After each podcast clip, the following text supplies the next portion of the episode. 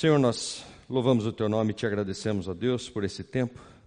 Eu lhe peço, ó Deus, em nome de Jesus, que o Senhor nos dê capacidade, ó Deus, para entender a tua palavra, para realmente assimilar, ó Deus, o que o Senhor deseja, para que façamos as coisas segundo a tua vontade e não segundo a nossa, e para que nos submetamos, ó Deus, àquilo que o Senhor deseja, aquilo que é a tua vontade, Pai. Obrigado por esse tempo, obrigado pela vida dos meus irmãos aqui. Renova as nossas forças, ó Deus, e nos dá sabedoria. É no nome de Jesus que eu oro. Amém. Bom, vamos lá? Voltamos à nossa sessão de meter o pau nos outros. Né? Vamos pegar mais uma galerinha aí para a gente falar mal deles. Antes de começarmos, só relembrando, né? Quem tiver esses aparelhos, por favor, manda, manda para o museu.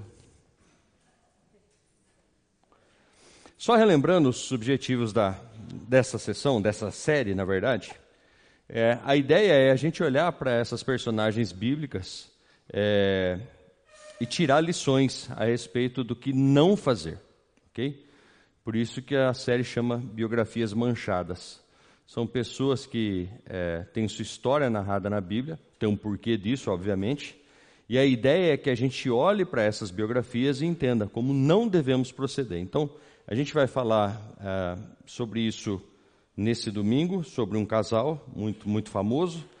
No domingo que vem a gente vai falar sobre um rei. Aliás, hoje a gente fala sobre um rei, depois sobre um rei, depois sobre dois reis. É. Então, vamos ver uma galera. É, e, obviamente, essas lições devem servir para a gente fazer uma auto-reflexão. Como é que tem sido a nossa vida? Será que a gente tem replicado é, é esses maus hábitos nas nossas vidas. Vamos lá. Um spoiler.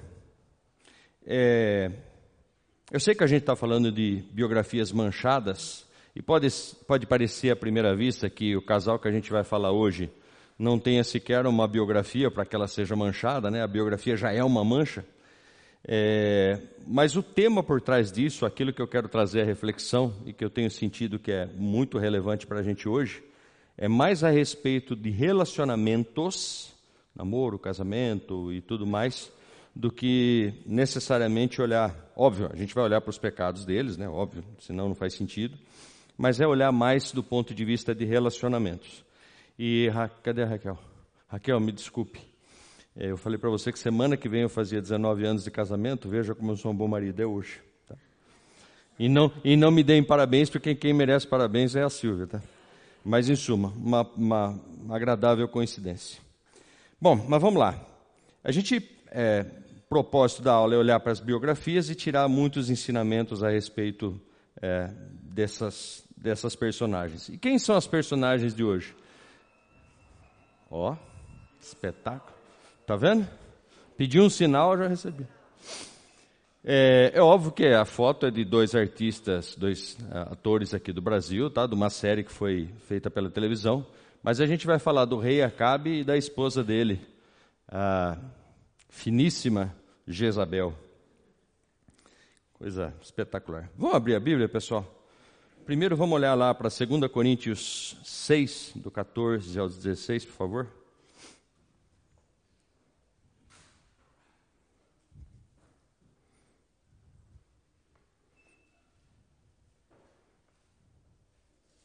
Quem achar, por favor, pode ler em voz alta, já que o Lucas não está aqui ainda. Quem se dispõe? Não se ponha um jugo desigual com os descrentes, pois o que tem em comum a justiça é a maldade. Ou comunhão pode ter a luz com as trevas? Que harmonia entre, entre Cristo e Belial? Que há de comum entre o crente e o descrente? Que acordo há entre o templo de Deus e os ídolos? Pois somos santuário do Deus vivo. Como disse Deus, habitarei com eles e entre eles andarei, serei o seu Deus, e eles serão o meu povo. Opa, o que, que tem a ver Acabe e Jezabel com jugo desigual? Eu cometi um lapso aqui no, no, texto auxiliar. A gente vai falar de 1 Reis, do capítulo 16 até o capítulo 22, tá? Eu coloquei a observação, texto auxiliar da lição 2, esqueci de substituir pelo. Mas a gente vai falar de 1 Reis 16, do capítulo 16 até o 22, para analisar a vida desses dois. Contexto, irmãos, em mente, a gente está falando de julgo desigual, por isso que eu falei que a gente vai falar de relacionamento, tá? Vamos lá, começando. Eu não vou me deter muito no que eles fizeram de errado, né? Porque apesar da gente vir aqui para falar mal deles, brincadeira a gente vai entender é, quais são os impactos né, dessa realidade do jugo desigual. E antes que alguém se anime, né, dizendo, não, que bom, casei com um cristão, casei com uma, uma moça cristã, uma mulher cristã tal, vamos ver se é isso mesmo. Bom, primeira coisa, a gente vai olhar quem foram Acabe e Jezabel, quais as atitudes deles, que falhas eles cometeram, quais as consequências que colheram, e quais são as lições a aprender, e obviamente que a gente vai focar a maior parte do nosso tempo aqui, refletindo aquilo que é, a gente tem que aprender com o exemplo deles. Acabe foi o sétimo rei de Israel, e vamos lembrar, né? Israel aqui está dividida, é o reino do norte e o reino do sul, beleza? Reino do norte, dez tribos, onde Acabe foi rei, e reino do sul, duas tribos, ok? Ele viveu aproximadamente entre 935 e 852 anos antes de Cristo, Vlad quer me corrigir aí na datação ou não? Ainda não? Beleza. Pô, de memória, o que está acontecendo? Até o ano passado você já dava na lata, cara. Estou brincando. Eu estou falando isso porque eu tenho liberdade com o Vlad e o Vlad manja muito de datação, tá, gente? É, o pai dele foi o Honre, é, antigo rei antecessor. É, a cônjuge foi né, essa amável Jezabel, os filhos dele. Ele reinou por 22 anos aproximadamente, entre 874 e 852 antes de Cristo. E o cara foi gente boa, viu? Muito gente boa. Mas antes de passar para Jezabel, um detalhe. É, boa parte dos historiadores fala que Acabe foi um cara espetacular do ponto de vista estratégico e de gestão. Ok? Ou seja, que ele realmente foi um rei forte. Foi um rei que tomou boas decisões no sentido político, ok? É, e conseguiu ganhar terras, e conseguiu ganhar guerras, e por aí vai. Tem tudo isso no, no, histórico dele, apesar do texto que a gente tem disponível a, respeito dele é pequeno, né? são poucas citações, mas a gente vai olhar para algumas delas, que são as mais relevantes para a gente aqui. Mas só para ter em mente, tá? Do ponto de vista, digamos, corporativo, ele foi um cara bem sucedido. Quem foi Jezabel? Essa sim, esposa de Acabe, óbvio, né? Ela viveu aproximadamente nesse, nesse período. O pai dela é o Etbaal, tem Baal até no nome o cara, né? Gente boa. Rei dos Sidônios, dos fenícios. Os filhos são iguais. Pagã, idólatra, feiticeira, seguidora de Baal e Azerá que Azerá era a deusa da fertilidade. Lembrando, Acabe era do povo de Israel, beleza? Jezabel, não. Vamos lá. É, computador, você podia dar uma forcinha agora, né? Que tal? Ah, sim. As atitudes de Acabe. Falando a respeito do, do reinado dele, a gente tem lá em 1 Reis 16, se vocês puderem me ajudar, por gentileza, abrindo os textos.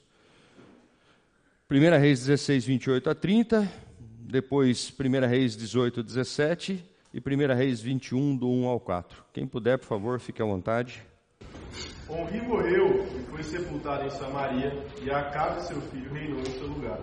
Acabe, filho de Onri, começou a reinar sobre Israel no 38 ano do reinado de Asa, rei de Judá. E Acabe, filho de Onri, reinou sobre Israel em Samaria 22 anos.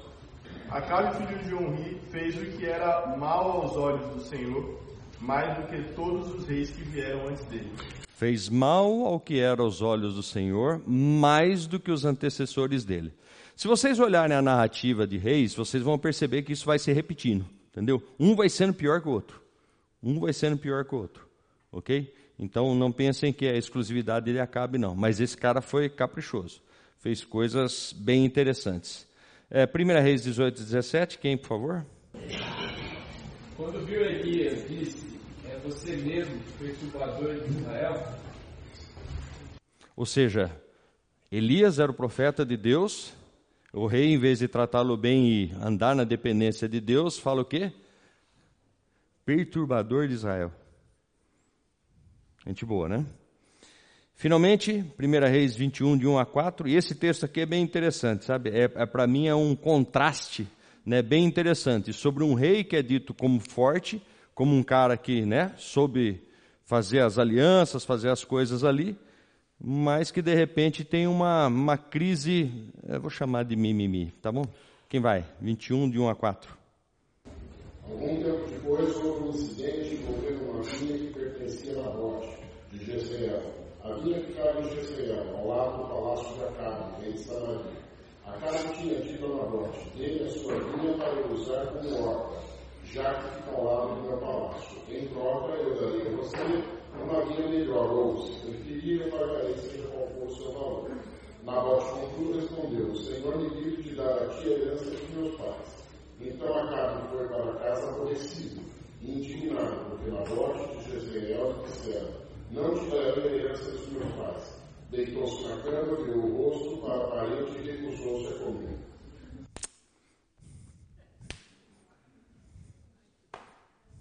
Sabe aquele menino que vai jogar bola com os amigos? Ninguém escolhe ele, ele pega a bola e vai embora? Não parece? Não vou tirar minha terra. Hum, magoei. Vai lá, deita, como é que é? Virando o rosto para a parede. Não é? Bíblia é espetacular, né? Olha o contraste desse cidadão, velho. Bom, mas vamos lá. Jezabel, essa, de novo, se puderem abrir os textos, agradeço. Essa gente boa, hein? Quem vai? 1 Reis 16, 31. Tá, na, tá fácil aí, hein? Ele não apenas achou que não tinha importância cometer os pecados de Jeroboão, filho de Nebate, mas também se casou com Jezabel, filha de rei de Baal, rei dos Sidônios, e passou a prestar culto a Baal e adorá-lo. Ou seja, primeira coisa, ele fez um acordo político, casando com a, né, com a filha do rei dos fenícios, beleza? E ela fez o quê? Já trouxe o padrão dela para dentro da casa dele. E ele, de boa. 1 Reis 18, 19. Agora convoque todo o povo de Israel para encontrar-se comigo no Monte Carmelo e traga os 450 profetas de Baal e os 400 profetas de Aserá que comem a mesa de Jezabel. Olha que interessante. Quantos são, Jorge? Desculpa. 450 de Baal. E mais? 850 é, é, profetas, idólatras, que comem a mesa de Jezabel. Gente, não é que ela trouxe, né, fez a mudança, né? Foi, casou com o cara, fez a mudança, trouxe um santinho. Não, trouxe uma galera para comer junto com ela a mesa seja, esses caras entravam dentro do, né, do centro de controle ali do povo judeu, do povo de Israel, para quê? Para quê? Não é simplesmente trazer consigo a idolatria, não, é implantar a idolatria. E piora, né? 1 Reis 18, 4. Está fácil aí. Hein?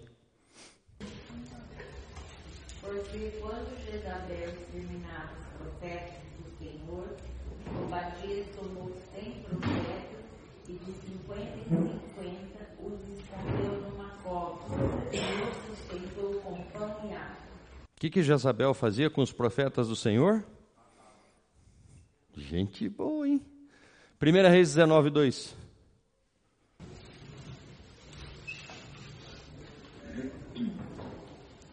Então Jezabel mandou um mensageiro a Elias para dizer: Que os deuses me castiguem se amanhã a essas horas eu não tiver feito com a sua vida o mesmo que você fez com a vida de cada um deles. Olha que interessante. O que, que ela está falando para Elias? Depois que Elias, diante de todo o povo, mostrou que esses sacerdotes dela não serviam para nada e que o Deus dela não servia para nada, o que, que ela faz? Assim como você matou eles, vou matar o C. Beleza? E aí Elias tem que sair fora. Manipuladora, 1 Reis 21, 7, 8. Disse-lhe Jezabel, sua mulher: É assim que você age como rei de Israel? Levanta-se e coma, feliz. Conseguirei você, para você a vinha de Nabote de Jezreel. Então ela escreveu cartas em nome de Acabe, pôs nelas o selo do rei e as enviou às autoridades e aos nobres da cidade de Nabote. Olha que interessante. Ele lá, magoadinho, que não conseguiu a vinha, o que, que ela faz? O que, que é, rapaz? Faz tonto? Você não é rei dessa bagaça aqui? O que, que, que tá fazendo? Deixa comigo. Vai lá e arma todo. E para quem não leu a história, basicamente o que, que ela faz? Contrata alguns homens para darem um falso, um falso testemunho sobre Nabote e ele é apedrejado. Ou seja, depois de morto, o que o rei faz? Vai lá e pega. Aí ele fica felizão. Até que chega o, o profeta e fala para ele, mano, vai dar ruim para você também. 1 Reis 21, 25. Nunca existiu ninguém como Acabe. Peraí, peraí, peraí, peraí, peraí. Atenção aqui, ó, o detalhe sutil, hein? Vai lá. Nunca existiu ninguém como Acabe que, pressionado por sua mulher, Jezabel, vendeu-se para fazer o que o Senhor reprova.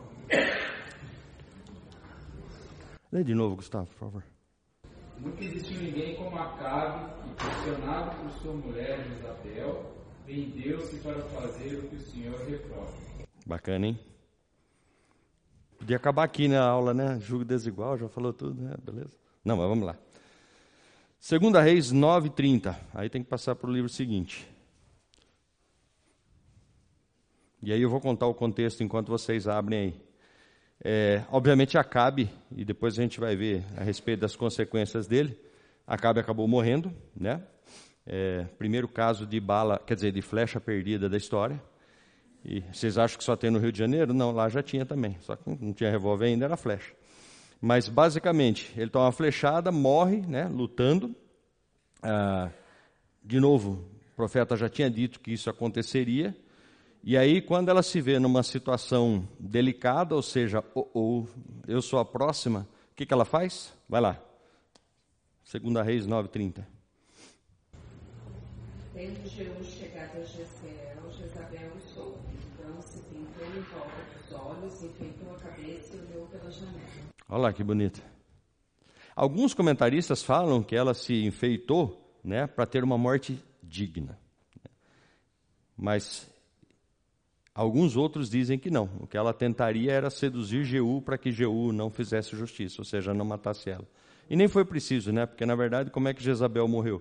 Ela estava perto da janela e tinha uns servos atrás. Jeú chegou e falou para os caras: Quem está comigo?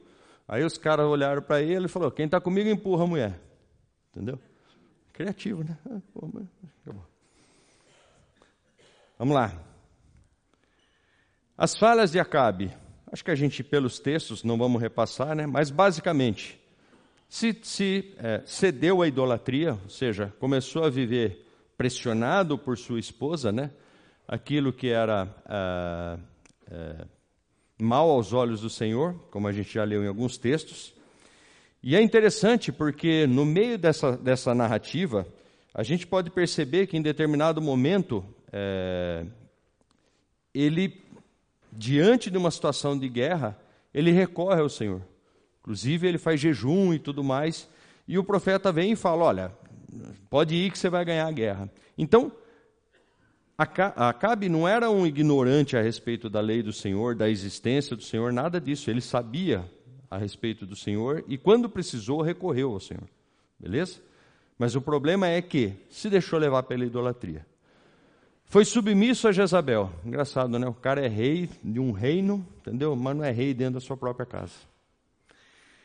Foi desobediente, ou seja, várias instruções que os profetas deram para ele, não cumpriu. Rebelde, ou seja, está ligado à desobediência, né? ou seja, não fez as coisas que deveria ter feito, não obedeceu às ordens do Senhor, e o destino dele não foi nada agradável, né? como eu já falei. Jezabel, manipulação, idolatria, assassinato, prostituição, ou seja, todo tipo de coisa ruim, conforme a gente já viu nos textos.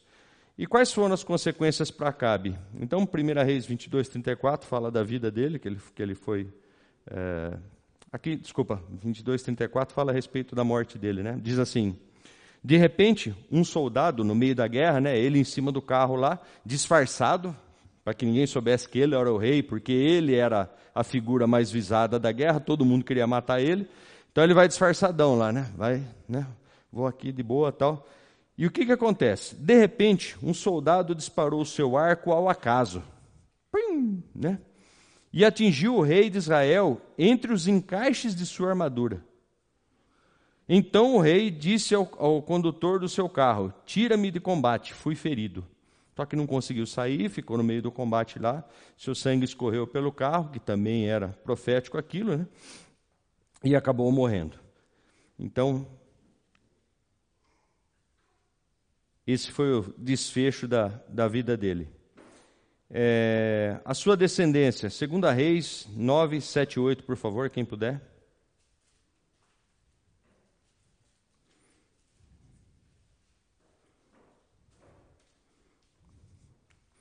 Quem lá? Quem vai? Quem vai? Você dará fim à família de Acabe, seu senhor, e assim eu vingarei o sangue de meus servos, os profetas, e o sangue de todos os servos do Senhor derramado por Jezabel. Toda a família de Acabe perecerá, e eliminarei todos do sexo masculino de sua família em Israel, seja escravo, seja livre. Olha que beleza. Descendência de Acabe. Darei fim a toda a família de Acabe. Eliminarei todos os do sexo masculino. Por quê? Para não ter descendência. Posteridade, Miqueias 6, 16. Não precisam abrir, eu tenho aqui, por favor. Porque vocês têm obedecido aos decretos de honre e a todas as práticas da família de Acabe e têm seguido as tradições deles. Por isso os entregarei à ruína e o seu povo ao desprezo. Vocês sofrerão a zombaria das nações. Ou seja, povo vivendo em idolatria, o que, que acontece? Aviso, ó, que, que vocês viveram, o que vocês estão fazendo é igual de Acabe. Olha o que aconteceu para ele, olha o que vai acontecer para vocês. Então, as consequências para a vida, descendência, posteridade de Acabe. Jezabel, sua vida não tem nem o que falar, né? ou seja, morreu de forma é, melancólica, a morte dela foi né, promovida, e a posteridade, a gente tem lá Apocalipse 2,20. Quem pode ler?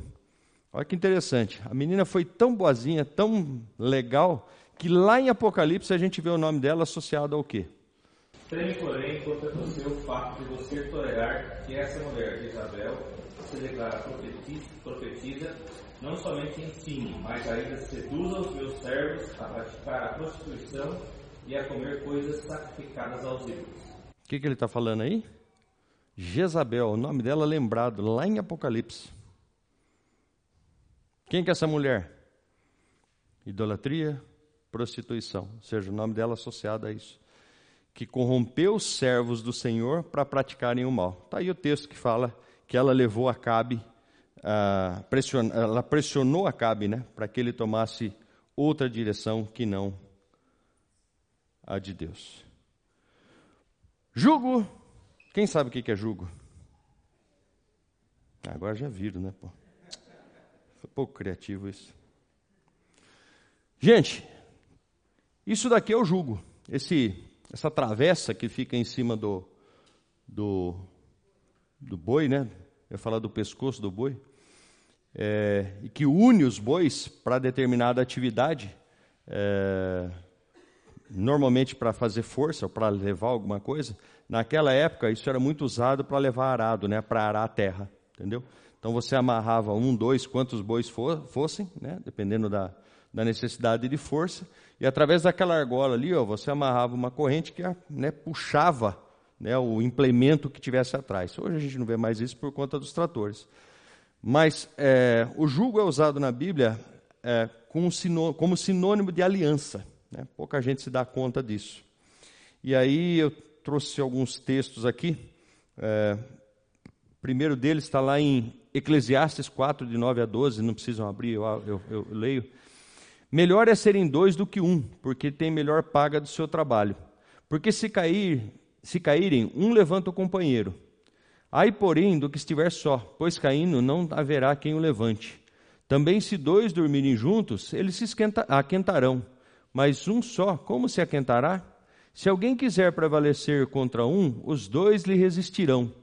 O cordão de três dobras jamais se rebenta com facilidade. O que, que ele está dizendo aqui? Por que ler esse texto a respeito de dois, né?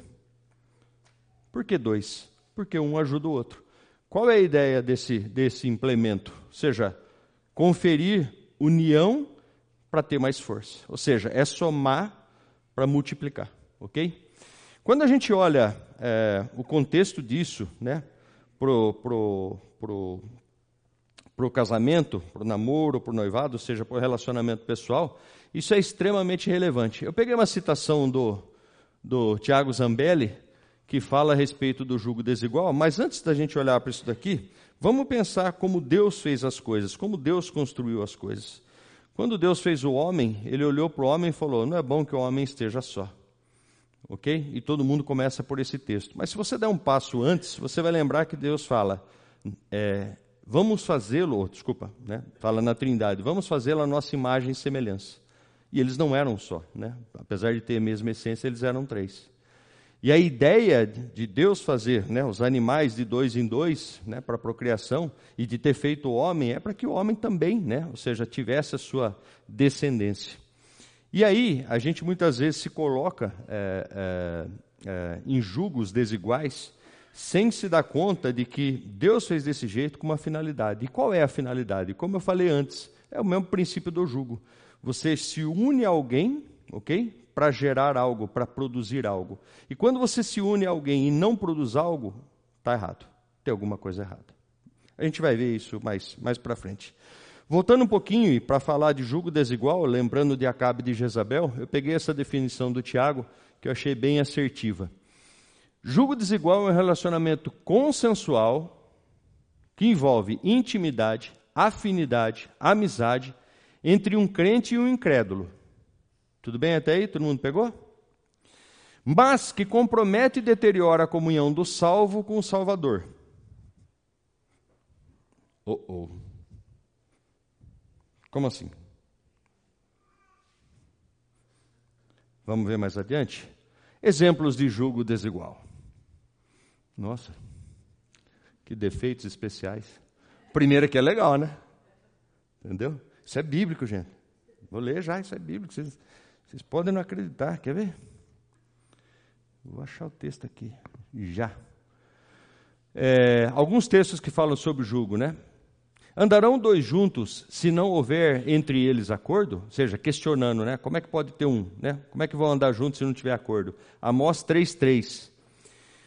É, Jesus falando a respeito de jugo, né? Não do jugo desigual, mas de jugo. Lá em Mateus 12, 25, ele fala: Jesus, porém, conhecendo-lhes os pensamentos, disse: Todo reino dividido contra si mesmo ficará deserto, e toda cidade ou casa dividida contra si mesma não subsistirá. E ainda em Mateus 11, 28 e 30, Jesus fala sobre o jugo dele, né?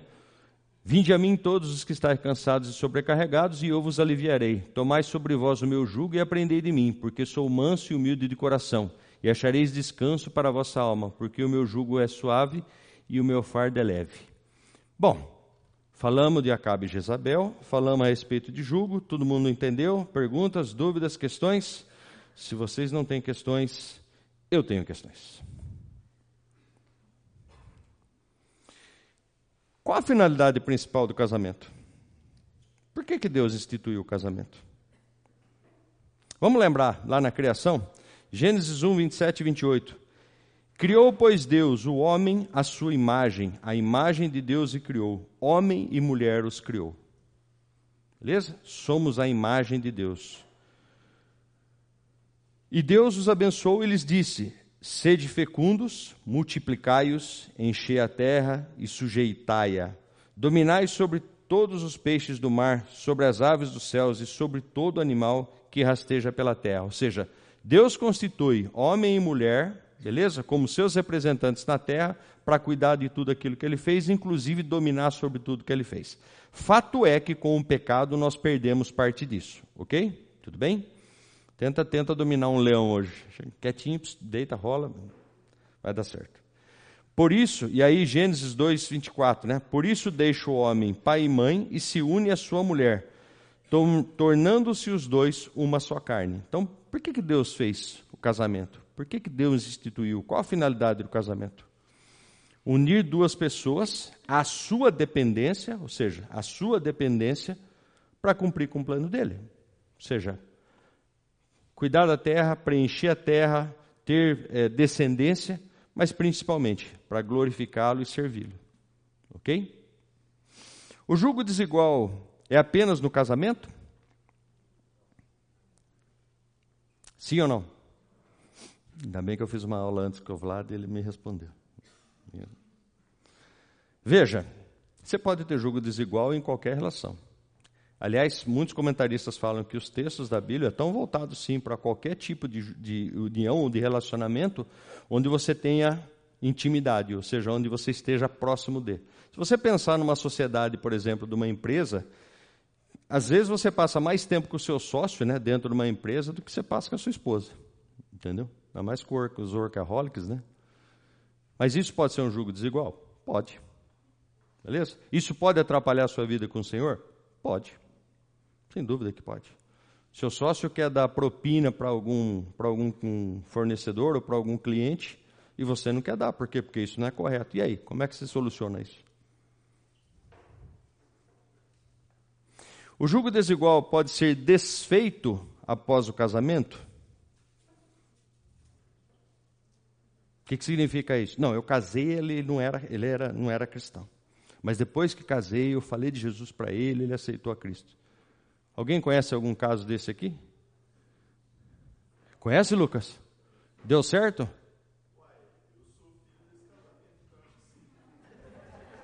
Que bom. Eu não tenho nenhuma, nenhuma referência nesse sentido. Eu tenho referência só no sentido contrário. De casamentos baseados em julgo desigual que não deram certo. Aliás, em alguns casos desastrosos. Ok? Ó, que benção.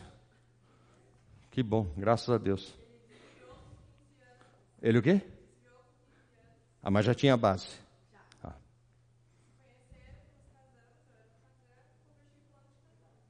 Olha que benção. Parabéns. Bom ouvir isso. O julgo desigual pode ser feito após o casamento? Temos casos aqui, então, presentes que sim, beleza? Mas é a exceção. É a extrema exceção, vocês podem ter certeza disso, ok?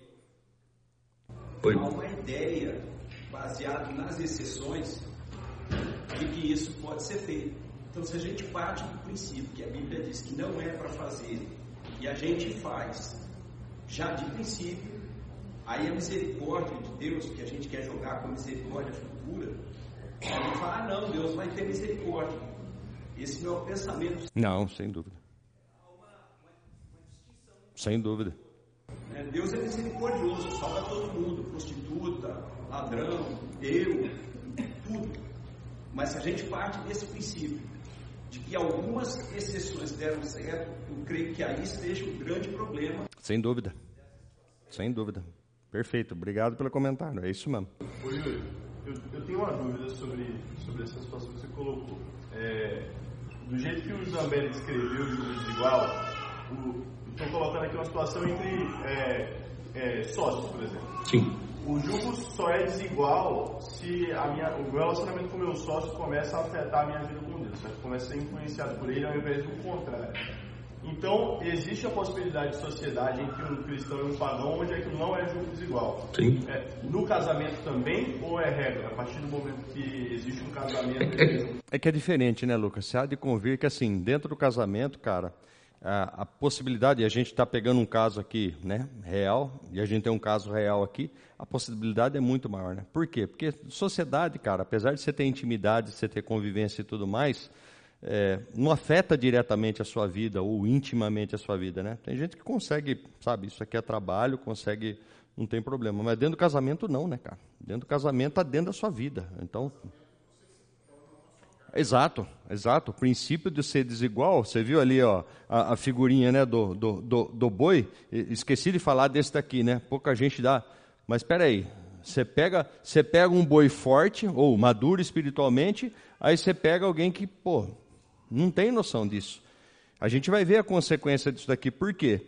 Porque, cara, é, quantas vezes você teve uma experiência onde as pessoas que não têm conhecimento da Bíblia, ou têm conhecimento, ou não têm convivência com Cristo, não entendem coisas que você vê, que você entende, que você tem discernimento. Né? A própria Bíblia fala, eles acham que isso é loucura. Então, qual a dificuldade de se levar isso para o casamento? Exatamente essa. A pessoa do outro lado não vai entender. Entendeu? Quantas vezes eu. Cadê minha mulher? Está aqui? Oi? Você veio, é? Não, deixa eu maneirar. Tá vendo? Eu já não posso usar exemplo, brincadeira. Mas Silvia se converteu um mês antes do casamento. E eu tinha colocado diante de Deus, cara, se não se converter, não caso. Beleza? Ela só soube isso depois, tá? Porque se não influenciava, gente. Pô, peraí, tem que ser honesto. Só que o que acontece? No começo do casamento, muitas coisas que eu falava para ela ficavam borboletando. Mas não pode ser assim. Mas como não pode ser assim? Está escrito na Bíblia, lógico que é assim. Hoje não, hoje, né, também depois de 19 anos, se não tivesse aprendido, né? Mas eu, eu tinha dificuldades. Então, veja, mesmo ela sendo convertida, você tem essa dificuldade, cara. Você não, você, não tem como, não tem como, entendeu? Assim, por isso que, de novo, é exceção é exceção. E a gente vai ver que muitas vezes, né? Já estou dando spoiler, tá vendo? Espera aí, Lucas, depois eu respondo. Ah, vou dar spoiler. Vamos lá, onde é que eu estava? Aqui. É, pode haver julgo desigual entre crentes? Desculpa, Por favor.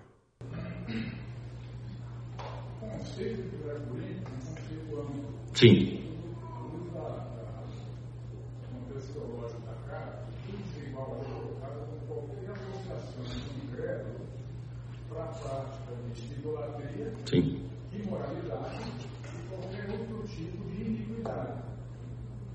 Vou exemplificar com os três itens. Isso. Não há incrédulo para praticar idolatria, imoralidade iniquidade. e outro tipo de iniquidade. Então, ele tem esses se torna sinônimo de proibição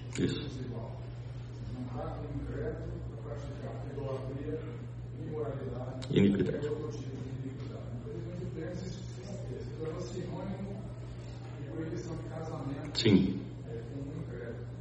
A proibição de casamento com embora seja contemplada é amplamente na. Sim, sim. Boa. Inclusive aqui, em Mercúrio 7, né?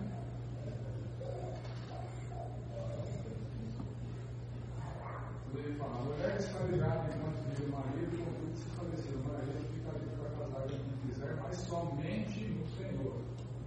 A orientação Boa. casamento é, com pessoas pagãs é proibido. Agora, uma vez feita esta aliança, ela não pode ser desfeita. Isso. O Senhor diz em 1 Coríntios, né?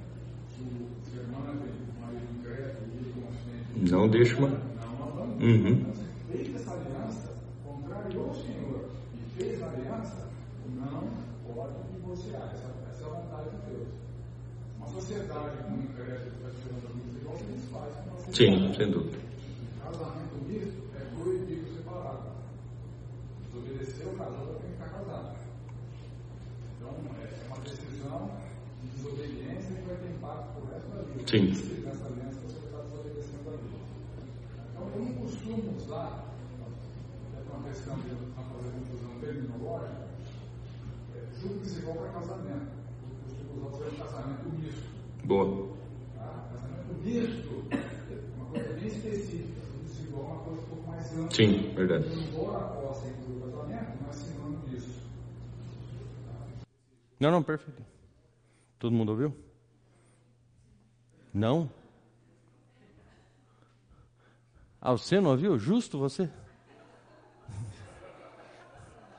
Ah, a Kênia está aí? Ah, vocês não ouviram porque vocês estavam conversando. O Vlad estava falando basicamente que julgo desigual é um termo amplo, ok? E que casamento misto é o termo mais apropriado para falar a respeito desse tema e que julgo desigual é mais amplo, por quê? Porque envolve sociedade, envolve qualquer coisa que você tenha com, com, com um não cristão. É, e que, para o casamento misto, se você tomou a decisão de casar com um não cristão, que não é a, a, a desejo de Deus, o que, o que você tem que observar é que você não deve deixá-lo, porque a, a própria palavra assim o disse. Então, quem não casou, pense bem. Uh, pode haver julgo desigual entre crentes? Quem falou assim? Agora explica. Nossa. Ainda bem que não fui eu essa. Senão tomava o meu quinto cartão amarelo esse ano.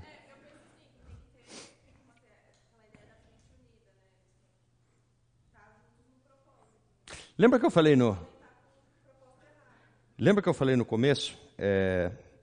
O jugo serve para quê? para produzir algo, para multiplicar, para fazer algo. Então você pode ter julgo desigual entre crentes? Claro que você pode. Eu, eu, sempre que a gente tem a oportunidade, eu e a Silvia, de, de, de dar aconselhamento para casais, uma das coisas que eu sempre falo é o seguinte, e aí está baseado até na última pergunta, né? Qual deve ser a estrutura familiar apropriada? Por que, que eu falo isso? É,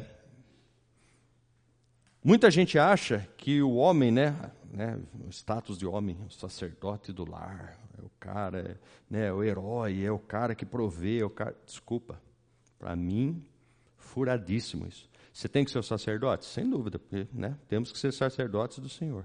Mas a verdade é que se relacionamento só dá certo se você tiver dependência de ambos, né, e conexão de ambos, quando eu digo conexão, é convivência e intimidade com o Senhor. Beleza? Quando é que o jugo vira desigual? Quando um tem comunhão com o Senhor, constante, e o outro está o quê? Borboletando. Vem na igreja, participa da programação, não sei o quê, mas não tem robustez espiritual, não tem intimidade com o Senhor, não vive uma vida com o Senhor, não tem, sabe, qualquer qualquer dependência, e aí depende do marido ou depende do cônjuge, entendeu? Isso para mim é tão ruim quanto o jugo desigual. Por quê? Ah, não, mas aceitou a Cristo. Conhecereis a árvore pelos frutos. Que fruto que está dando uma criatura dessa? E como é que espera que as coisas vão bem?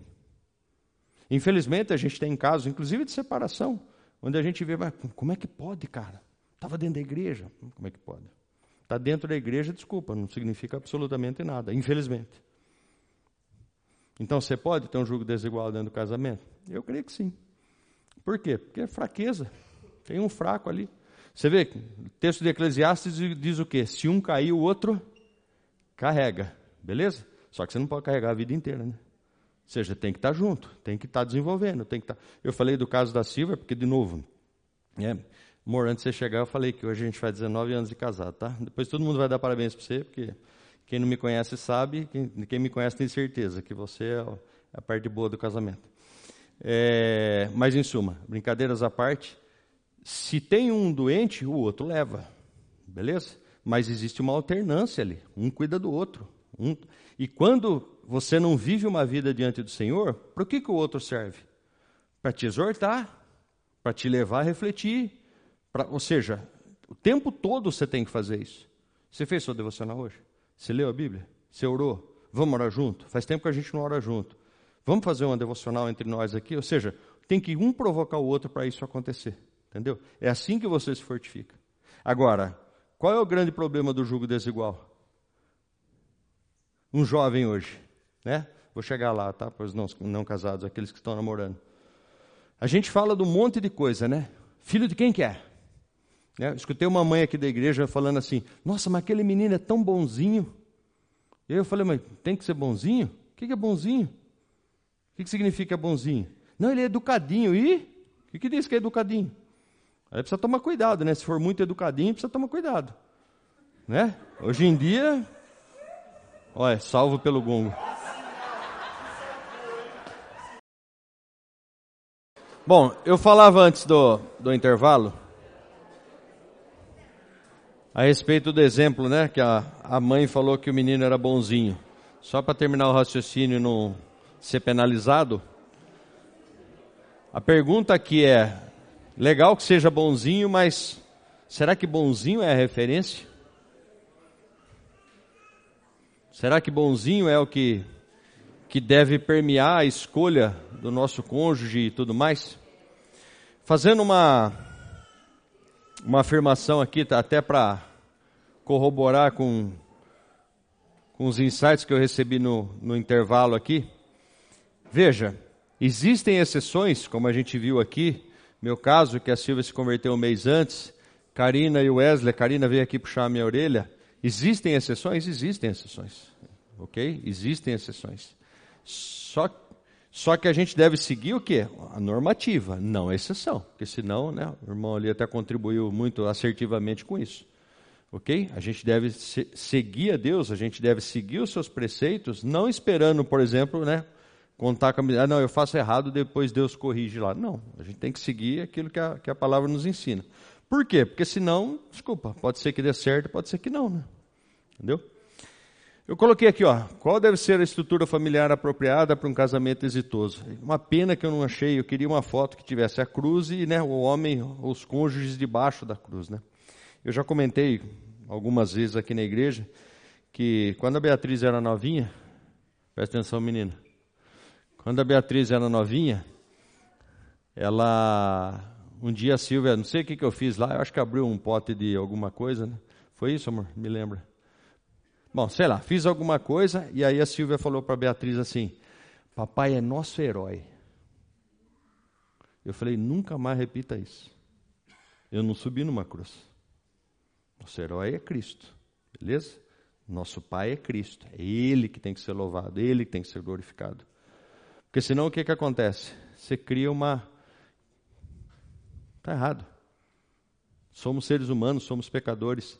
No grupo de discipulado, algumas semanas atrás, um dos jovens chegou para mim e falou assim, eu falei, ele falou, ah, comecei a namorar, oh, parabéns, tal, não sei o que.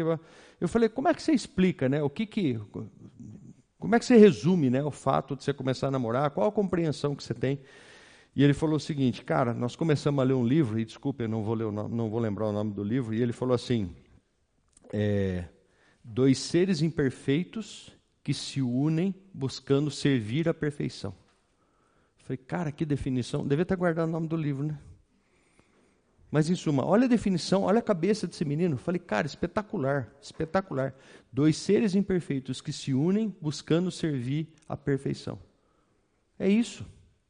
É, acho que um monte de gente já escutou isso, né? Acho que até o próprio Fernando falou isso já. Casamento é um milagre, gente. Vamos combinar? Até para você, Raquel que casou com um lord inglês, Mr. Feltrin, um gentleman. Ele, o Pepe, fala para você, gente. Admira esses caras, hein? Nossa, queria ter 1% da, né, da elegância. Mas sem falar dos outros, né, voltando para mim, gente, a Silvia fala, meu, como que a gente é diferente? Eu falo, Jesus, é gritante o negócio. E dá certo. Dá certo. Mas por que, que dá certo? Ela dependente de Cristo, eu dependente de Cristo. Nós dois buscando a mesma coisa. Fazer o quê? A vontade de Deus. Obedecer a Deus. Yuri, vocês sempre acertam, não erramos, nossa, mas erramos muito, muito, muito. Mas a motivação do nosso coração qual é? Às vezes a Beatriz chega, né, na ânsia dos 16 anos dela, cheio de ideias e de coisas tal, e a gente fala, vamos orar. E eu sei, filha, que você está me escutando aí, que você fica até meio, né, chateada, né? Nossa, por que, que não dá uma resposta agora? Vamos! Não é legal, né? Na ânsia de fazer? Não. Não. A Silvia hoje compreende, mas algumas vezes ela fala assim para mim: ainda está pensando? Que tanto você pensa? E, gente, eu não estava pensando, eu estava orando, cara. Peraí, decisão.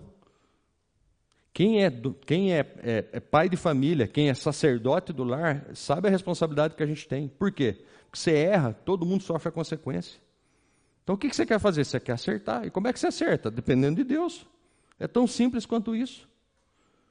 Por que, que o jugo desigual é um problema? Porque o cônjuge não vai entender isso. Porque o cônjuge não vai entender que você tem uma dependência de Deus e que você precisa e você quer fazer a vontade de Deus. Por isso o jugo desigual é um problema, é uma armadilha. Ah, mas tem exceção. Glória a Deus por isso. A misericórdia do Senhor, está claro isso. Está claro isso. No meu caso, no caso do Wesley e de tantos outros. Agora, normativamente, o que, que a palavra ensina? Procure alguém que te empurre para Deus, não que te afaste de Deus. Não, mas peraí, do jeito que você está falando, não, acabamos de ver Jezabel. Mas não precisa ir tanto, né? Não precisa trazer o sacerdote de pagão para almoçar em casa, não precisa nada disso. É simplesmente, você vai mesmo na igreja? Dá outro testemunho aqui. Quantas vezes, todo domingo a gente tinha que almoçar na casa da minha sogra. Brincadeira, gente. Minha sogra é uma mãe para mim de, de, verdade, tá? Não é porque a Silvia está aqui, não. De verdade. Só que a gente ia domingo. Domingo é dia de ir na igreja, cara. É, não tem conversa. E às vezes eu chegava lá e minha sogra, coitada, não entende, não entendia, né? E ela falava assim: Mas você tem que ir de novo? Você já não foi de manhã? Fui. E por que de novo? Porque de manhã é uma coisa, de noite é outra. Ah. Quando a Beatriz nasceu, ela falava assim: Nossa, essa menina não sai da igreja, por que, que vai tanto na igreja? E olha como Deus é bom. Depois de muitos anos vendo e acompanhando isso, hoje ela dá graças a Deus da Beatriz estar na igreja. Por quê? Porque nós temos uma sobrinha, não que seja uma má pessoa, nada disso, mas ela vê os costumes de um e os costumes da outra. Hoje ela entende, pô, peraí, aquilo é um investimento que vocês fizeram, né? de manter ela o maior tempo possível na igreja ou em contato com as coisas de Deus. Mas veja, uma pessoa de fora, se fosse um cônjuge, talvez não entendesse isso. De novo na igreja? Por que tanto ir na igreja? Tem que ler a Bíblia tanto assim? Eu já escutei de gente que se converteu e veio para a igreja, né? A família perguntando, mas por que você lê tanto a Bíblia? O que tem tanto para você ler ali? De novo você está lendo a Bíblia? Essa é a dificuldade de você ter um, um jugo desigual. Para, os que estão namorando, vocês acharam que eu ia esquecer, né? Marcela. Falei ontem, né? Não, mas a Marcela está dentro. Vamos lá. Mesmo que o cristão ache que seu namorado ou namorada é uma pessoa legal, melhor do que muitos cristãos, não existe a possibilidade de caráter digno, ou seja, dele ter um caráter digno longe de Cristo. Está lá em Isaías 64, 6, falando a respeito dos nossos esforços. Né? Em termos do propósito divino para o casamento em nossa vida, não é possível ter verdadeira comunhão. O que, que o Davi Merck está falando aí?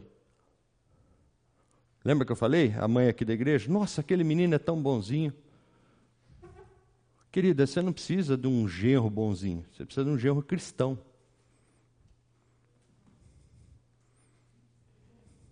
Oi? É, cristão é bom. É que aí depois vem a lista de requisitos, né? Boa família, tal, não sei o que, entendeu? Mas é cristão. Muita gente me criticou ao longo da vida, e Beatriz, se você envergonhar o papai, vê o que eu faço com você.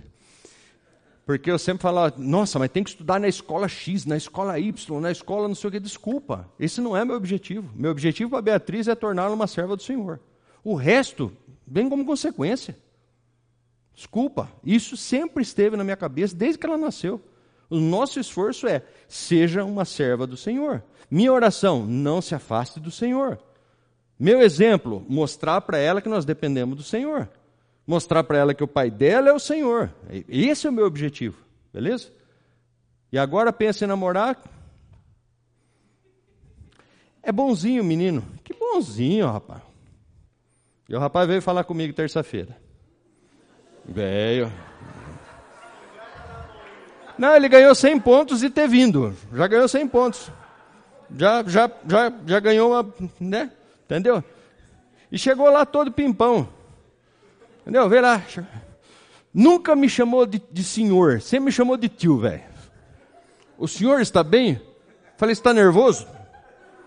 Um pouco mais que o normal. E sabe o que ele achou que fosse perguntar? Você está trabalhando, você está não sei o quê, não sei o quê. A primeira coisa que eu perguntei para ele, conta para mim sua conversão. Espera aí, eu, eu educo minha filha para ser uma serva do Senhor e eu quero o que para ela? Um menininho bom? de boa família, rico, com boa carreira, estudando uma faculdade. Não, eu quero um cristão para ela. Está aqui. Não é interessante isso? Quem é a família? Faz o quê? Fala, Karina.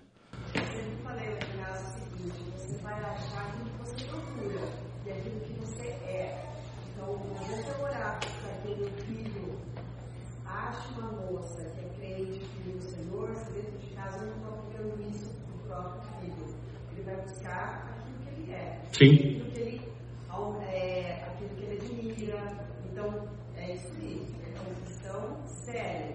E tem muito isso na minha boca também. Também. Eu concordei. Claro que você concordou, né? Quem tem, cuida, né? Olha só, uma coisa interessante. O quê? Que pressão é essa? É parente dele? Vai, é, vai te pagar o almoço hoje? A primeira coisa que eu falei foi o seguinte: dado o pedido, eu falei assim: se você tem a expectativa de sair daqui com sim ou com não, você rodou. Não tem sim ou não, beleza? Segunda coisa que eu tenho que fazer, independente se vai ou não vai, eu tenho que contribuir com a vida desse menino. Beleza? Eu falei para ele, cara, duas coisas. Nós vamos trabalhar a respeito de sua vida espiritual e sua vida como homem. Beleza? Tem que ter uma pers perspectiva aqui. Então a gente vai trabalhar junto com isso. Beleza? E lá na frente pode ser que sim, pode ser que não. Não, verdade, verdade. Verdade. E veja, uma coisa importante: não faço isso para postergar, não faço isso para enrolar, para desencorajar, pelo contrário. Pelo contrário, entendeu? Independente do que vai acontecer, se eu tenho a possibilidade de contribuir para a vida desse menino, por que não? Por que não? É, não sei quantos de vocês sabem, nós temos uma iniciativa dentro do Ministério de Homens de mentoria para jovens. Entendeu? Qual é a ideia? jovens maduros auxiliando esses jovens que muitas vezes não têm definições claras, não têm referências, não têm, não conversam às vezes com o pai ou com mãe a respeito de assuntos e querem alguém de fora para dar um pitaco, para ouvir tal, obviamente baseado na Bíblia. É, então eu seria hipócrita, né, sendo participando disso e não fazendo isso, entendeu? Grupo de discipulado, mesma coisa. Qual é a ideia? Ajudar esses jovens a terem direção, olhar perspectiva e tudo mais, entendeu? Então, se ele vier a ser meu genro, filha, fica tranquila, tá? Um, daqui um ano e meio, mais 18 estágios, acho que ele vai estar pronto. Mas, gente, voltando aqui. É... Muitas vezes a gente se preocupa com coisas desse mundo, por quê? Porque a gente é bombardeado o tempo todo por preocupações desse mundo. Quando o nosso olhar, quando a nossa visão deve ser o quê? As coisas do reino. Olha como é natural. A primeira pergunta, né? O que, que ele faz? O que, que ele estuda? O que, que ele. Quando devia ser, quem é ele? Como é que ele aceitou Jesus? Eu tive uma oportunidade muito interessante, é, e alguns de vocês já sabem disso. Eu fui trabalhar uma vez no, no Insight for Living, que é a organização do, do Charles Swindoll, e passei por uma pancada de entrevistas durante a semana toda, e no último dia eu fui conversar com o Chuck Swindoll, e a esposa dele, a Cíntia. A Cíntia é a pessoa que coordena todo o ministério dele e ele é a figura por trás do ministério. E a gente sentou num restaurante, é, eu, obviamente, né, nervoso tal, e chegou e começou ali, aquela introdução ali, né? Oi, tudo bem, tudo bem? E olhando para o cara, cara, é o cara mesmo, né? Aquele negócio, né? né? Tá. Aí a esposa dele falou: Bom, então vamos lá. É, Yuri, conte um pouquinho para mim da sua vida profissional ele delicadamente, é um gentleman, é quase um Marcelo Feltrinho, eu diria, pôs a mão no braço dela e falou assim: Meu amor, é, vamos começar pelo mais importante. Virou para mim e falou: Conte-me a sua conversão. Tá vendo? Eu fiz com o menino que aprendi com o Charles Swindon, tá? Cara, achei aquilo espetacular. Pô, peraí, nós estamos falando de reino. Então adianta você ver minhas credenciais humanas, o meu currículo? Não, você está falando de reino. Como é que a gente vai. Eu vou comparar banana com laranja? Vou falar de coisas espirituais? De co... Isso não existe. Percebe? E no casamento é a mesma coisa, no relacionamento é a mesma coisa. De novo, dois imperfeitos se unem para quê? Para? Para servir a perfeição. Um tem que contribuir com o outro, um tem que empurrar o outro, um tem que motivar o outro, um tem que cuidar do outro. Se tem um jugo desigual, ou se alguém não entende a missão, o que é para fazer, como é que vai funcionar? Sigamos. Segundo Mark Driscoll, três motivos para não dar certo o jugo desigual, ou melhor, casamento misto, ou relacionamento misto. O não cristão não tem a mínima condição de entender quem você é, por, por não, por que não conhecer não? Por não conhecer Jesus a quem você serve. Não dá. Não alcança. Pelo fato de que a palavra de Deus é a autoridade máxima no casamento cristão, um relacionamento com alguém que não confia na Bíblia cria dois sistemas de valores no casamento que muitas vezes se contradizem. E olha que coisa interessante. A gente começou o grupo de discipulado, né? Que assunto vocês querem falar? Mostrada na flor da idade. Queremos falar de namoro, de casamento. Legal, legal. Vamos entrevistar os caras. Beleza. Conta aí para mim, o que você sabe de Bíblia? Não, não, faz uma pergunta aí, beleza. Segunda pergunta, eu falei, beleza, vamos começar lá de Gênesis. Quando a gente chegar em Apocalipse, a gente passa o seguinte é falar de namoro. Por quê? Como é que você vai falar de base de casamento cristão, ou baseado na Bíblia, se o cara não tem fundamento bíblico? Como é que você, como é que você exorta? A mulher não quer. Crianças, fecham os ouvidos. A mulher não quer fazer sexo com o marido. Está lá, tem que falar de 1 Coríntios 7. Vai entender? Não. E o que, que a gente vê hoje em dia? Né? A gente até fica sabendo, né? Casamentos onde a moça fala: Não, por que não? não? Ou você deixa eu fazer aquilo, né? Ou então durmo de calça jeans. Gente, não dá. São dois pesos e duas medidas. Não, não, não vai funcionar. Nos tempos difíceis, inevitáveis, né? São, são inevitáveis. O casal não terá um mecanismo mútuo de lidar com o pecado que interferirá no relacionamento. De novo, a gente sabe que todo mal da humanidade procede do pecado. Então, quando você está numa crise de casamento, muito provavelmente tem pecado envolvido. E aí? O que você faz? Como é que você trata isso? Ah, não, mas o IBGE disse que tem muito divórcio por conta da pandemia. E a Bíblia fala que tem muito divórcio pela dureza do seu coração. Por quê? Porque ser longe de Cristo é um pilantra. Entendeu? Se afastou. E aí que está o X da questão, né? Está desigual. A balança não está legal ali. Entendeu? Tem um que está lá embaixo, tem um que, né? Sabe? Os dois vão meio. O que você acha que vai dar no futuro? Se um não empurrar o outro para Cristo, o que você acha que vai acontecer?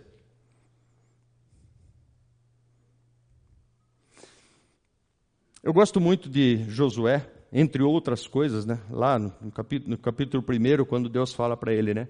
Ser forte e corajoso. Achei isso espetacular, né? Sua parte, Josué, seja forte e corajoso, beleza? E o resto? O resto eu faço. Tamo junto, beleza? Vai lá. E chega no fim do livro de Josué, ele fala para o povo lá: e aí? Se não lhes agrada servir ao Senhor, escolham hoje a quem irão servir se aos, seus, se aos deuses que os seus antepassados serviram além de Eufrates, ou aos deuses dos amorreus em cuja terra vocês estão vivendo. Mas eu e a minha família serviremos ao Senhor. O que, que o Josué está falando aqui? Escolha. O que, que ele está escolhendo? Eu e a minha família vamos servir ao Senhor. Servir ao Senhor, muitas vezes a gente acha que é, é distante, né? ou seja, ah, é vir na igreja, é ter serviço, é participar do, né, é da aula, é participar do semear, do programa de férias, tem ocupação, né? Graças a Deus por isso. Mas o que é servir ao Senhor? Qual é a base do teu serviço ao Senhor? Como é que funciona isso? Oi? Amar a Deus. O que é amar a Deus, Elô? Tipo, nunca responda porque alguém vai te perguntar outra coisa em cima, né? Oi? Obedecer. Lembra de Saul? Oh, não, pode dar, não pode dar spoiler. Lembra de Saul? Não quero sacrifício, quero obediência. Você me ama? Então me obedeça. Servir a Deus, ao contrário do que muita gente pensa, né? Vem aqui no domingo, tudo bonito, cheiroso, aquela coisa toda, participa das coisas. Não, servir a Deus é desde a hora que você acorda na sua casa. Tudo remelento lá, tudo amassado, né? Com cara de fronha, entendeu? É dali você fala, Deus, Vamos lá, mais um dia para mim servir ao Senhor. Que o meu falar, que o meu agir, que todo o meu proceder seja para a tua honra e para a tua glória. Quantas vezes a gente faz isso? Não mente que ele está vendo. Quantas vezes a gente faz isso? Hoje estou saindo de casa a glorificar o Senhor. Com o quê? Com tudo que eu falo, com tudo que eu sou, inclusive com os meus relacionamentos. Para quem é casado, seu casamento glorifica o Senhor? Para quem está namorando, o seu namoro glorifica o Senhor? Para quem vai namorar, sua vida glorifica o Senhor e o seu pretendente ou a sua pretendente, nada direto a você, tá, filha? Realmente glorifica o Senhor? Esse é o teu interesse? Ah, não, estou interessado pelo bonitinho. Mas não é crente, não tem problema, é bonitinho. O que você espera colher lá na frente? Você espera acabar com Macabe? Acabar com Macabe é bom, né? Acabar com Macabe e Jezabel? Só desgraça. Só des... E sabe o que é o pior? Só desgraça para eles e desgraça para todo um povo. E não pensem que isso é diferente com a gente hoje. Sabe por quê? Você leva a família junto. Né? Não diz já que quando junta, vem, vem o pacote, né? vem, a, vem a galera. Entendeu? E todo mundo sofre com isso. Todo mundo sofre com isso. Então, qual deve ser o nosso discernimento? Especialmente, né, os pais. Wesley está tranquilo já, né? Tranquilo. Deixa eu ver quem mais aqui. já tem um monte. Hã? Amém. É. Essa é a vantagem de começar cedo, tá vendo? É, mas qual deve ser o nosso procedimento agora? Tipo assim, já casei. Já casou? Investe na sua mulher, investe no seu cônjuge. Lê a Bíblia com ele, ora com ele. A gente tem um livro, do, por coincidência, do Charles Swindon. A gente leu o mesmo livro de devocional três anos seguidos. O mesmo livro. 365 é, devocionais, a gente leu o primeiro ano. Cara, o livro é muito bom. Lemos o segundo ano, lemos o terceiro ano. Aí a Silvia cansou falou: Meu, seja mais criativo, né? Compra outro livro, né? Mas por quê? Porque foi uma bênção para a gente, a gente fazia devocional todo dia juntos. Pô, que coisa espetacular. Uma fase de crescimento dos dois. Aprender. Nunca fui casado, né? Beleza? E aí, como é que você aprende? Como é que é a vida no dia a dia? Morei 16 anos sozinho. Imagina você pegar um né, cidadão que meu, mora sozinho, sem horário, sem não sei o quê, de repente você. Entendeu? A única coisa que eu tenho mágoa até hoje, tá, amor? Já que você está escutando, é que você comprou umas camisas que não são azul. Quando ela casou comigo, só tinha camisa azul. Olha que coisa. Entendeu? Aí comprou uma rosa e tal. Mas veja, gente, eu, eu tive que aprender. E como é que a gente aprendeu? Através da Bíblia sendo lapidado por Deus ali no dia a dia, vivendo, convivendo, entendendo a limitação um do outro, ajudando um ao outro, sabe? Quantas vezes, sabe, tendo, tendo que sentar e tendo conversas não muito agradáveis, mas peraí, a luz da Bíblia, a luz das Escrituras. Nunca eu acho, né? Eu, eu, eu falo isso na, na aula para as crianças, né? Toda resposta que começa com eu acho é autoexcludente. Não precisa nem terminar. Entendeu? Eu acho, você não acha nada. O que, que a Bíblia diz a respeito disso? E graças a Deus, ah, ficando até melancólico agora, 19 anos de casado hoje. Cadê? Não é coincidência só, tá? Mas olhando para trás e desejando, né, olhando para frente também, qual é a perspectiva? Parte normativa, fora do jugo desigual, vivendo para o Senhor, buscando pessoas à sua volta interessadas em servir ao Senhor. Óbvio, tem a questão do evangelismo, que a gente tem que dar testemunho, e isso é outra coisa importante, entendeu? Não é ganhar pessoas pelo que você fala. Seus filhos não vão fazer aquilo que você fala, vão fazer aquilo que você faz. Eles vão replicar aquilo que você faz. Eu, eu tinha um. Gente, coisa minha, tá? É, quando eu conheci a Silvia, a primeira coisa que eu falei com Deus, falei: não vou me vender mais do que eu sou. Porque a gente faz isso no casamento, né? Entendeu? Você chega feia no casamento, quando você vai no, no namoro, quando você vai encontrar com o namorado? Você deixa de escovar os dentes? Você não faz isso. Descabelada? Também não faz isso. Você chega sempre cheiroso, bonitinho. Cara, e eu falei, não vou me vender. Coitada, né? Acho que eu não enxergava bem. Não vou me vender mais do que aquilo, você quem eu sou. E outra, se eu tiver que conquistar ela, e é óbvio, esse era meu desejo, testemunha. Testemunha. Quantas vezes, né? Você está lá na casa da sogra, está gostoso, almoçando, né? E aí senta e está conversando lá. Tinha tia chata, lógico, faz parte, né? Mas você está ali e tal, legal, e cinco horas. Seis horas tinha que ir para a igreja, cara. Quantas vezes você acha que eu não tive vontade de ficar ali? Ah, hoje não. Eu falo, não, cara, eu tenho que dar meu testemunho. Quando eu comecei a namorar a Silvia, a mãe dela tinha na entrada do apartamento assim, tinha uma mesinha cheia de santo, de santo, cheia de, de imagem, né? cheia de imagem. E aquilo me incomoda, lógico, né? Mais sogra chegando, né, tal, não sei o quê, tem que ser, não sei o quê, babá. Mas um dia me perguntou, e eu me posicionei. Desculpa, isso para mim são, não significa nada, tal. E foi muito interessante porque, assim, apesar de você perceber que existe ali um, né? Tipo, nossa, como é que ele não pode gostar de um santo? Depois de um tempo, santos sumiram dali, foram para um, um não é uma gaveta, foram para uma separação e detalhe, de costas. Não está virado para frente. Né? Tipo assim, acho que é para o santo não ver o Yuri chegando, sei lá. Pode ser isso, Raquel, pode ser. Entendeu? Mas ao longo do tempo foi, sabe, as coisas foram se adequando, sem briga, sem, mas testemunho. Testemunho, sabe, mostrando para ela, cara, quais são os valores. Quando me perguntavam, a tia chata dela tinha uma mania de me provocar. Nossa. Você viu que saiu no Estadão? Cara, nem lê Estadão, velho. Você viu que saiu no, que saiu no Estadão? Não, não vi, tia Zélia. Eu posso falar o nome dela porque já morreu, tá? Não vi, tia Zélia. É, não, porque agora os homossexuais, cara, mas só assunto, sabe, para cutucar. Só assunto para cutucar. Aí um dia a Silvia falou para mim, saímos da casa da, da, da mãe dela, falou, nossa, por que, que você está quieto? Você está amuado? Eu falei, não. Ela falou, por quê? Falei, ah, se eu falar, coitada, a tia vai querer me jogar da, da janela, então fica quieto seja, agindo com sabedoria, mas testemunho, testemunho, testemunho. Até que depois ela virou minha, minha amiguinha, A tia me aceitou e a gente teve uma boa convivência, mas de novo, baseado em testemunho. Mas voltando aqui, sem falar de vida. Quando eu olho para esse texto de, de, de, Josué e olhando para a vida de Acabe e de Jezabel, é, é, óbvio que o exemplo de Jezabel e Acabe tem vários outros nuances. Né? Por exemplo, poderíamos falar aqui da omissão de Acabe, certo? Ele foi pressionado sua, pela sua mulher para fazer o mal.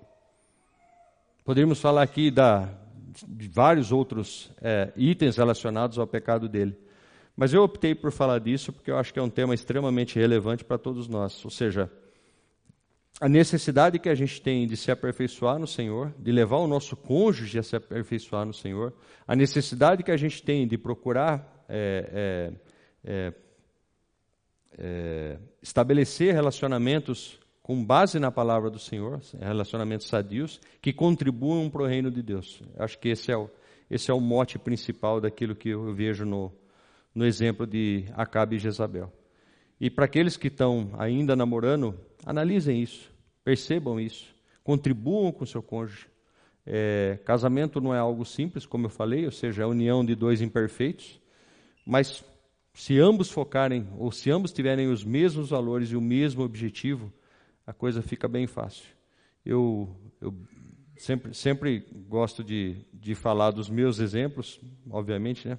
Foram pelos quais eu passei, mas eu vejo que tudo, né, todo o êxito que a gente tem no casamento é 100% dependente do Senhor, mas se a gente não se submeter a Ele, pouco adianta. Né? Vamos orar, gente? Senhor, nós louvamos o Teu nome, ó Deus, e nós te agradecemos porque a Tua palavra é sempre boa, perfeita e eficaz. Obrigado por esse tempo aqui, ó Deus. Perdoa-nos pela nossa miséria, ó Pai, pela nossa limitação, pelos nossos pecados que nos afastam do Senhor e de compreender a tua boa vontade. Que o Senhor nos ajude, ó Deus, a verdadeiramente contribuir com o nosso cônjuge, fazendo, ó Deus, que nosso relacionamento seja para a tua honra e para a tua glória, Pai.